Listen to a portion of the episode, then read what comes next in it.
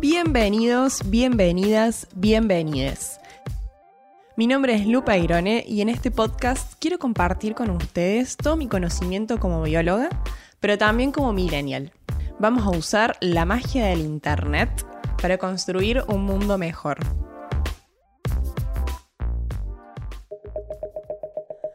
Después de los incendios, todos vivimos esa desesperación de querer ayudar y no saber cómo. Con esas intenciones surgieron muchas iniciativas, pero también muchas preguntas. ¿Qué se hace después del fuego? ¿Cómo se recupera un ecosistema? ¿Cuánto tarda? ¿Reforestamos? ¿Lanzamos bombas de semillas o nos mudamos directamente a Marte? Restaurar un ecosistema no es tan sencillo como parece, pero en este episodio espero reforestar sus cabezas con ideas y conciencia. ¿Qué es restaurar? Creo que lo primero que pensamos es en plantar árboles, o sea, en reforestar. Y si bien esta es una actividad de lo más noble y copada, de hecho yo conocí a mi novio reforestando, en este episodio quiero abrir el panorama. Les quiero presentar a la restauración ecológica, la cual se nutre de una disciplina científica llamada ecología de la restauración. Restaurar ¿Qué? ¿Sería como restaurar un cuadro? ¿Un edificio antiguo? Alito de eso hay. La restauración ecológica es el proceso por el cual se recupera un ecosistema hasta alcanzar su estado original o al menos un estado menos dañado. Así como se restaura el arte porque valoramos lo que nos genera en el cuerpo y la mente, lo mismo se busca con los ecosistemas. Restauramos, por ejemplo, un bosque para que vuelva a cumplir las funciones ecológicas que perdió. Para recuperar bienes comunes como el agua, el aire puro, comidas, medicinas, fertilidad del suelo y una gran gama de bichitos imprescindibles para la vida. Y digámoslo, restauramos también para recuperar el goce, señora presidenta. Imaginemos entonces que somos artistas y nos traen un cuadro para restaurar. Lo primero que hacemos es investigar de qué época es, quién lo pintó. Luego vemos en qué estado está. Hacemos un diagnóstico de los daños. Vemos si se desgastó el color, si está roto, si tiene hongos, manchas de humedad. Básicamente investigamos qué le pasó y cuán grave es, para este cuadro en particular, el daño que sufrió. Bueno, en una restauración ecológica nos preguntamos qué ecosistema es. ¿Es terrestre o es acuático? ¿Es un bosque, un pastizal, una selva o un humedal? ¿A qué ecorregión pertenece? ¿Cómo es el clima, el relieve y el suelo? Y, muy importante, ¿qué especies habitan? Antes de ponernos manos a la obra, buscamos una referencia. Por ejemplo, un cuadro original de la misma época del mismo autor, pero que no se haya dañado o sí pero menos. Lo necesitamos para copiar las sutilezas, la forma única en que el autor da las pinceladas. De la misma manera, si queremos recuperar un pedacito de bosque, entonces buscamos el bosque más cercano y lo copiamos. Porque restaurar es eso, es copiar a la naturaleza conociendo sus particularidades. Y para eso hay que observarla un montón. Ok, hasta acá restaurar un ecosistema es casi como ser un artista, salvo por un pequeño gran detalle. La naturaleza tiene la capacidad de autorregenerarse y de cambiar en el tiempo. Evolution, baby. ¿Alguna vez se preguntaron cómo sanan los ecosistemas de manera natural? Después de un huracán, por ejemplo. Lo hacen a través de un proceso natural llamado sucesión ecológica. Por ejemplo, Después del huracán, las condiciones en las que queda el ambiente son bastante chotas para una planta promedio. De repente hay mucho sol, nada de reparo del viento, pura desolación. Pero hay especies que tienen adaptaciones forjadas por la evolución que les permiten sobrevivir y reproducirse en esas condiciones. Cuando estas plantas crecen, les facilitan la vida a otras plantas. Les dan sombra, humedad, nutrientes. Con el tiempo, y si no se produce nuevo daño, la sucesión avanza a medida que distintos grupos de organismos les preparan el terreno a los que vienen, hasta llegar a un punto de estabilidad y de máxima interacción entre los organismos. Es decir, se vuelve a formar una red de vida. Pero ojo, este proceso es muy variable. Depende mucho del sistema, del daño que sufrió y de su capacidad para recuperarse. Pero me parecía piola que lo sepan porque a partir de ahí podemos optar por dirigir nuestras acciones a acompañar la sucesión ecológica. Para esto necesitamos disminuir o eliminar del todo aquello que está causando el daño. O, si es necesario, intervenir en el sistema como por ejemplo reforestando, que es una de las tantas técnicas de restauración que existen. Reforestar es sembrar árboles en un bosque que se quedó sin árboles. Esto quiere decir que se plantan las mismas especies de árboles que estaban originalmente en el lugar. Bueno, ya entendimos que restaurar un ecosistema es una tarea compleja y hay que preguntarse si hace falta intervenir o no. En todo caso, la mejor ayuda es alejar ese sitio de aquello que le hace daño. La vida misma, chiques. Pero ahora vamos a lo que vinimos. ¿Qué onda después del fuego? En el episodio En llamas conté que el fuego hace un daño bastante particular.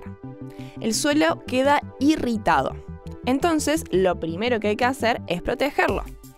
Es importante que no se pise, que no entremos, ni nosotros, ni las vacas, ni los autos, nadie. Incluso no se recomienda reforestar hasta pasado un año del incendio. Los árboles y los arbustos son los que más tardan en rebrotar. Y mientras estos se recuperan, debajo de ellos crecen los pastos y las hierbas que en invierno se secan y son material combustible si eso se vuelve a prender fuego, se retrasa cada vez más la recuperación. Hay estudios que muestran cómo a medida que los árboles y los arbustos se desarrollan y van haciendo sombra, ese sitio se vuelve más húmedo, por lo tanto menos inflamable. Entonces, clave número 2, evitar que se vuelva a quemar. Porque si bien la vegetación en las sierras de Córdoba tiene capacidad de rebrotar después de un fuego, esta tolerancia tiene un límite. Este tema es polémico, pero necesariamente tenemos que tocar el tema de las llamadas especies exóticas. No todas las plantas y animales que vemos son originarios, nativos o autóctonos, como quieran llamarle. Muchos han sido importados por motivos comerciales, recreativos, por capricho e incluso por accidente. Después de un tiempo de adaptación y de reproducción descontrolada, estas especies han comenzado a invadir y a asfixiar los ecosistemas nativos. Por otro lado, las especies nativas son las que crecen solas en determinado lugar. Y acá abro paréntesis, siempre hay que aclarar nativa de dónde. Son las que están adaptadas al clima y que tienen una historia evolutiva en común con toda la flora, la fauna y la funga del lugar. Si queremos restaurar un ecosistema, si queremos llegar a la pintura original y que ésta cumpla sus funciones, es necesario eliminar a las especies exóticas del proceso. No por una cuestión de purismo, sino porque hay mucha evidencia científica que describe cómo las especies que no son nativas interfieren en los procesos del ciclo del agua, de los nutrientes y disminuyen muchísimo la biodiversidad. Y esto no pasa en Córdoba únicamente. Las invasiones biológicas son un problema global. Y acá vamos con la polémica número 2. Bomba de semilla. ¿Sí o no? Esta técnica se propuso para reforestar todas las sierras de Córdoba. Les cuento un poco la historia de esta técnica y las razones por las cuales no se recomienda. La bomba de semilla fue creada por Fukuoka, un agricultor, biólogo y filósofo japonés, para sembrar pasturas en tierras desertificadas en donde las aves devoran las semillas. Fukuoka inventó una bola de arcilla en la que poniendo las semillas dentro logró mejores condiciones para su germinación y a su vez evitó que las aves se la comieran. Muy bien, pero esto deja ver un desconocimiento de la pintura local.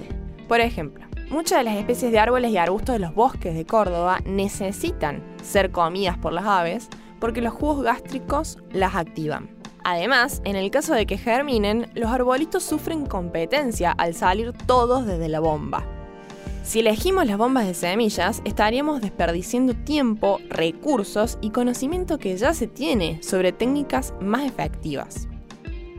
Otra contra es el riesgo de que por accidente o por desconocimiento se pongan en la bolita semillas de especies que no son nativas y que pueden generar un daño mayor que las intenciones buenísimas que tenemos. Cualquier técnica tiene que estar justificada dentro de un proyecto que requiere un diagnóstico previo y planificación a largo plazo. Importar soluciones nunca funciona. Otro ecosistema que ardió este año fueron los humedales del delta del Paraná, en donde el fuego no es un elemento natural y por lo tanto el daño en este ecosistema es aún más profundo. ¿Cómo se restaura un humedal después de un incendio? Para responder esta pregunta me comuniqué con César Massi, gran conocedor de las islas del Paraná y de la naturaleza. Yo soy viverista de especies nativas, principalmente de árboles. Lo que realmente me gusta y lo que me mueve dentro de la naturaleza es ser naturalista. el que mira planta en general, como para hacer una foto un poco más completa, miramos plantas, miramos aves, miramos mariposas y abejas y polinizadores. Después hay otras cosas que pasan más abajo que por ahí ya no me da la cabeza para, para ver todo, por ahí es un poco mi dedicación. A César le pregunté qué particularidades hay que tener en cuenta para restaurar un humedal el elemento más importante para, pensar en, cómo se recupera es el agua. Hoy en el humedal es una sequía, además de los incendios, que tenemos una de las bajantes más pronunciadas de la historia del río Paraná. Entonces en el humedal hay una falta muy importante de agua, que es la principal limitante para que el sistema se recupere. Así como en, algunos, en algunas crecidas el río ha llegado a los 6 metros de altura, hoy estamos cuatro o cinco personas, una puesta arriba de la otra, abajo del nivel del máximo del río. Los árboles están marcados donde llega la crecida, porque del agua para abajo no hay líquenes y del agua para arriba hay líquenes en los árboles. Ah, mira. es una, marca muy característica de dónde llega el agua en los picos máximos. El, sistema tiene esa resiliencia. En la época de crecida, el, el sistema recoge mucho material, incluida la semilla, y en esos son los pulsos donde se recupera, porque todas las especies del humedal están ligadas al agua. Se dispersan a través del agua. Se dispersan todo a través del agua. Hay una pequeña proporción que se dispersa con las aves, que son en general árboles que crecen en lugares altos. Y nosotros estamos pensando por ahí en restaurar en un momento de, extrema sequía, con lo cual esa es la primera limitante, hace fracasar cualquier interés en, restaurarlo. Después, además, hay un deterioro enorme del suelo, el suelo está completamente calcinado, cocinado, convertido en arcilla, muy duro. Entonces, en esas condiciones ambientales, además, tenemos la, cuestión ambiental, mucha sequía, falta de humedad ambiente, ausencia de lluvia, deterioro del suelo y falta de agua en las napas. Pensar en restaurar es muy difícil. Además, lo más apropiado sería dar una posibilidad al sistema, esperar una creciente y que se empiece a recuperar solo. No, esto no quiere decir que no haya daño, hay mucho daño, hay muchos árboles que si bien rebrotan, tienen su estructura severamente dañada y hay que esperar qué pasa cuando tiene una crecida cuando el agua llega de vuelta a esos 5 metros, si el árbol realmente tiene capacidad para soportar eso, o en, ese momento se termina de morir porque, bueno, entran muchas sustancias entre los troncos eh, heridos, se pudren. Entonces, lo principal para, pensar en una restauración es observar. Y después pensar en si realmente hay un daño o falta algo, actuar sobre eso que falta muy chiquito o sobre un área muy acotada. Cuando uno plantea una reforestación, si la hace bien, el impacto es menor, porque en 500 600 mil hectáreas que se, que se quemaron, restaurar 500 es un detalle, para la naturaleza es completamente irrelevante, pero esas 500 hectáreas que uno restaura, si la hace mal, o introduce una especie exótica, o introduce una genética diferente a la que hay en el río, y la que está preparada para soportar ese pico de creciente y ese esas sequías extremas que tiene el río, podemos comprometer la integridad del sistema. Por ejemplo, con los sauces. Bueno, ahí tenemos un problema. Hay un solo sauce nativo, que es el Salix que es el que conocemos todo, y hay en el país dando vuelta clones híbridos del INTA, especies exóticas traídas de Europa, el sauce llorón, que lo conocemos todo el mundo también. Entonces, llevar una estaca de un sauce a la isla y que se empieza a desperdigar ese polen de una especie exótica y empieza a contaminar y a llenar de híbridos todo el humedal, en esas cosas donde nosotros siempre decimos, paremos, Ojo. miremos qué vamos a hacer. Con ese poquito que hacemos podemos hacer un desastre. Eso también, documentar qué es lo que se recupera, cómo, cuánto tiempo. Observar y documentar es igual de importante o más importante que lo que vamos a hacer después. es algo que nos puede servir cuando todos sabemos que quizás estos fenómenos se intensifiquen por el cambio climático. Entonces, más vale ir anotando, ir teniendo estas precauciones, porque son los que después nos van a salvar cuando tengamos que pensar sí en hacer acciones de restauración más grandes. Claro. A César lo conocí por Twitter. Era la primera vez que nos veíamos la cara, bueno, por Zoom, y se animó a contarme su historia de vida, de informático a naturalista. Una decisión que me salvó la vida prácticamente, porque, bueno, yo estudié ingeniería en sistema, eh, cumplí el sueño de todo nerd, de trabajar en una sala de servidores rodeado de todas máquinas, de, de los cables, de la red. Disfrutaba mucho de eso, la verdad, pero bueno, estaba encerrado todo el día. Pasé algún momento personal complicado, decidí buscar un perro, porque necesitaba salir, necesitaba caminar, necesitaba... Y el bretón me empezó a llevar por todos los parques de Rosario, empecé, a mirar las plantas y un día estaba tomando bajo un mate abajo un timbó en un parque con el perro y agarré un fruto de timbó, lo partí y digo, vamos qué nace esto. Y me puse a cultivar árboles en el patio de mi departamento, en el microcentro de Rosario, en medio de todas las peatonales. Y se convirtió en, una, en un hobby. La gente venía a buscar árboles en mi casa, paraban chata en Córdoba y Presidente Roca en Rosario, que es un hormiguero de gente, y se llevaban 20, 30 arbolitos. Y bueno, después de eso empecé a recorrer eh, mucho los parques ya eh, buscando rareza y, empecé a encontrar cosas hermosas en el arbolado rosarino y lo iba difundiendo en Twitter hasta que una vez me, una me sonó el teléfono y dice, loco, soy el director del Parque y Paseo. Nos interesaría mucho empezar a darle bola a las nativas en Rosario. Eh, estamos armando un vivero en el Bosque de los Constituyentes y querés formar parte, nos gustaría que trabajes con nosotros. Me reuní y ahí me encontré con un laboratorio. Y de ahí terminamos haciendo un vivero enorme que probablemente haya sido el vivero más completo y más biodiverso, al menos de esta zona, de, las provincias cercanas. Y después, bueno, una cosa llevó a la otra, digamos, el, cultivar plantas me hizo recorrer mucho la provincia para buscar semillas eh, y empecé a ver mucho de naturaleza. Y bueno, de ahí fue una, bola. Y ahí te va llevando, sí, por todos lados. y, El, momento, el momento que empecé, que el vivero empezó a tener un trabajo intenso, el de Rosario, fui a la empresa y le dije, no toco más una computadora, mírenme, sáquenme una foto, no me ven más entre una sala de servidor en mi vida y nunca más la, nunca más tuve. mi relación con la informática al instante. Y por último, le pedí un consejo para quienes estén interesados y no saben por dónde empezar. Que está al alcance de todo, que te cambia la vida, que esos estudios médicos que muestran que observar la naturaleza te aumenta, te mejora la calidad de vida, no son papel, sino que es una realidad que te hace mejor persona, que te rodea de personas maravillosas, que están haciendo, están trabajando por, muchas buenas causas.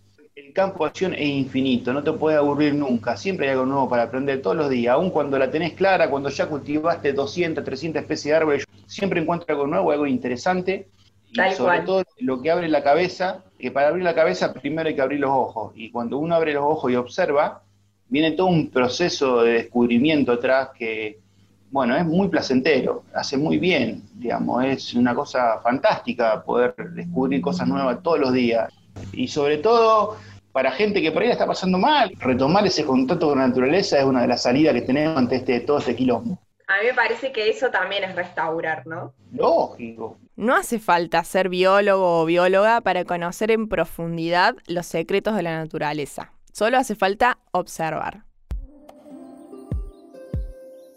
Para cerrar, y como siempre, les comparto algo de mí. Esta vez un pedacito de mis experiencias en proyectos de restauración ecológica.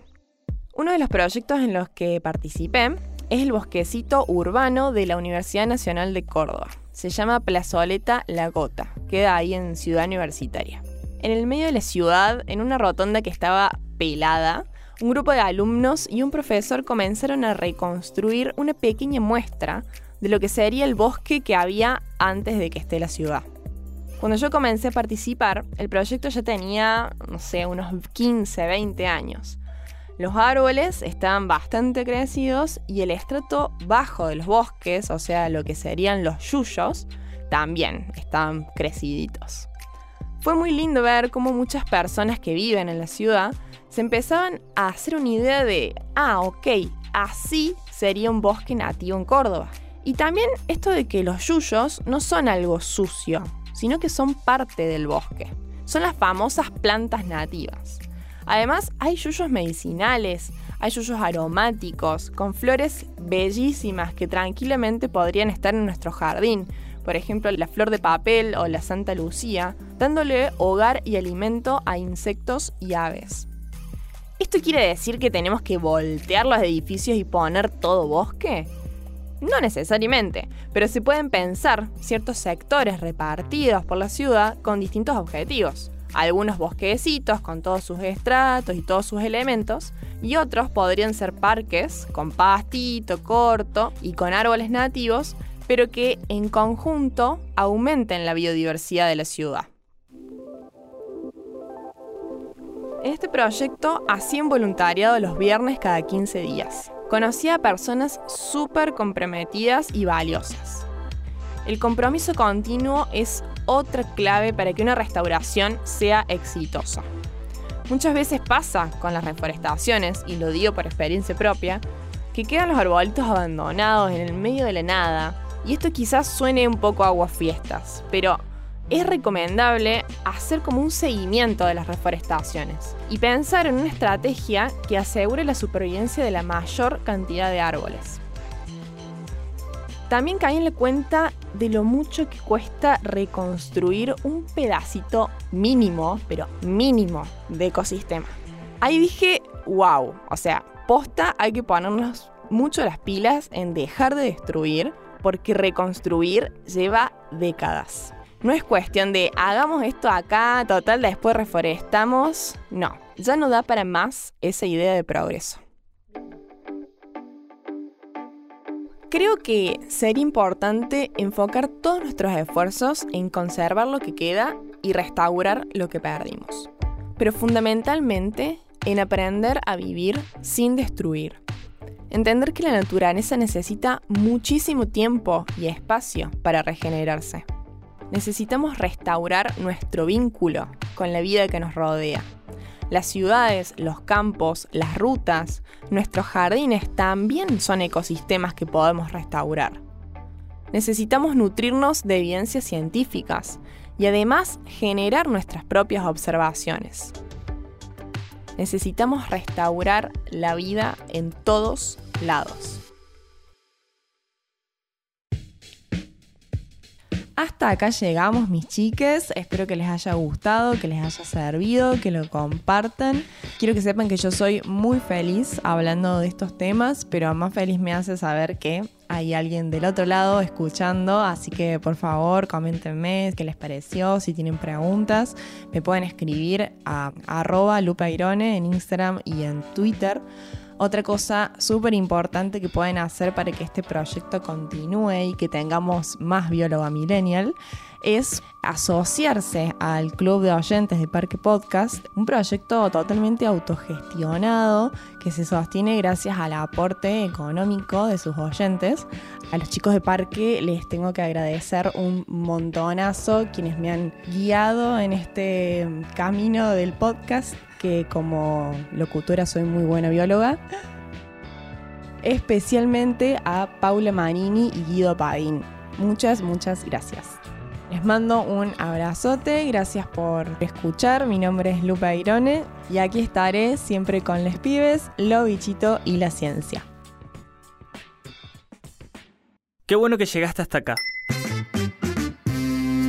contamos que Parque se sostiene y crece con el aporte económico de su comunidad de oyentes. Si te gusta lo que hacemos, podés suscribirte a Club Parque con una contribución mensual a través de Mercado Pago. Sumate a bancar a los podcasts de Córdoba.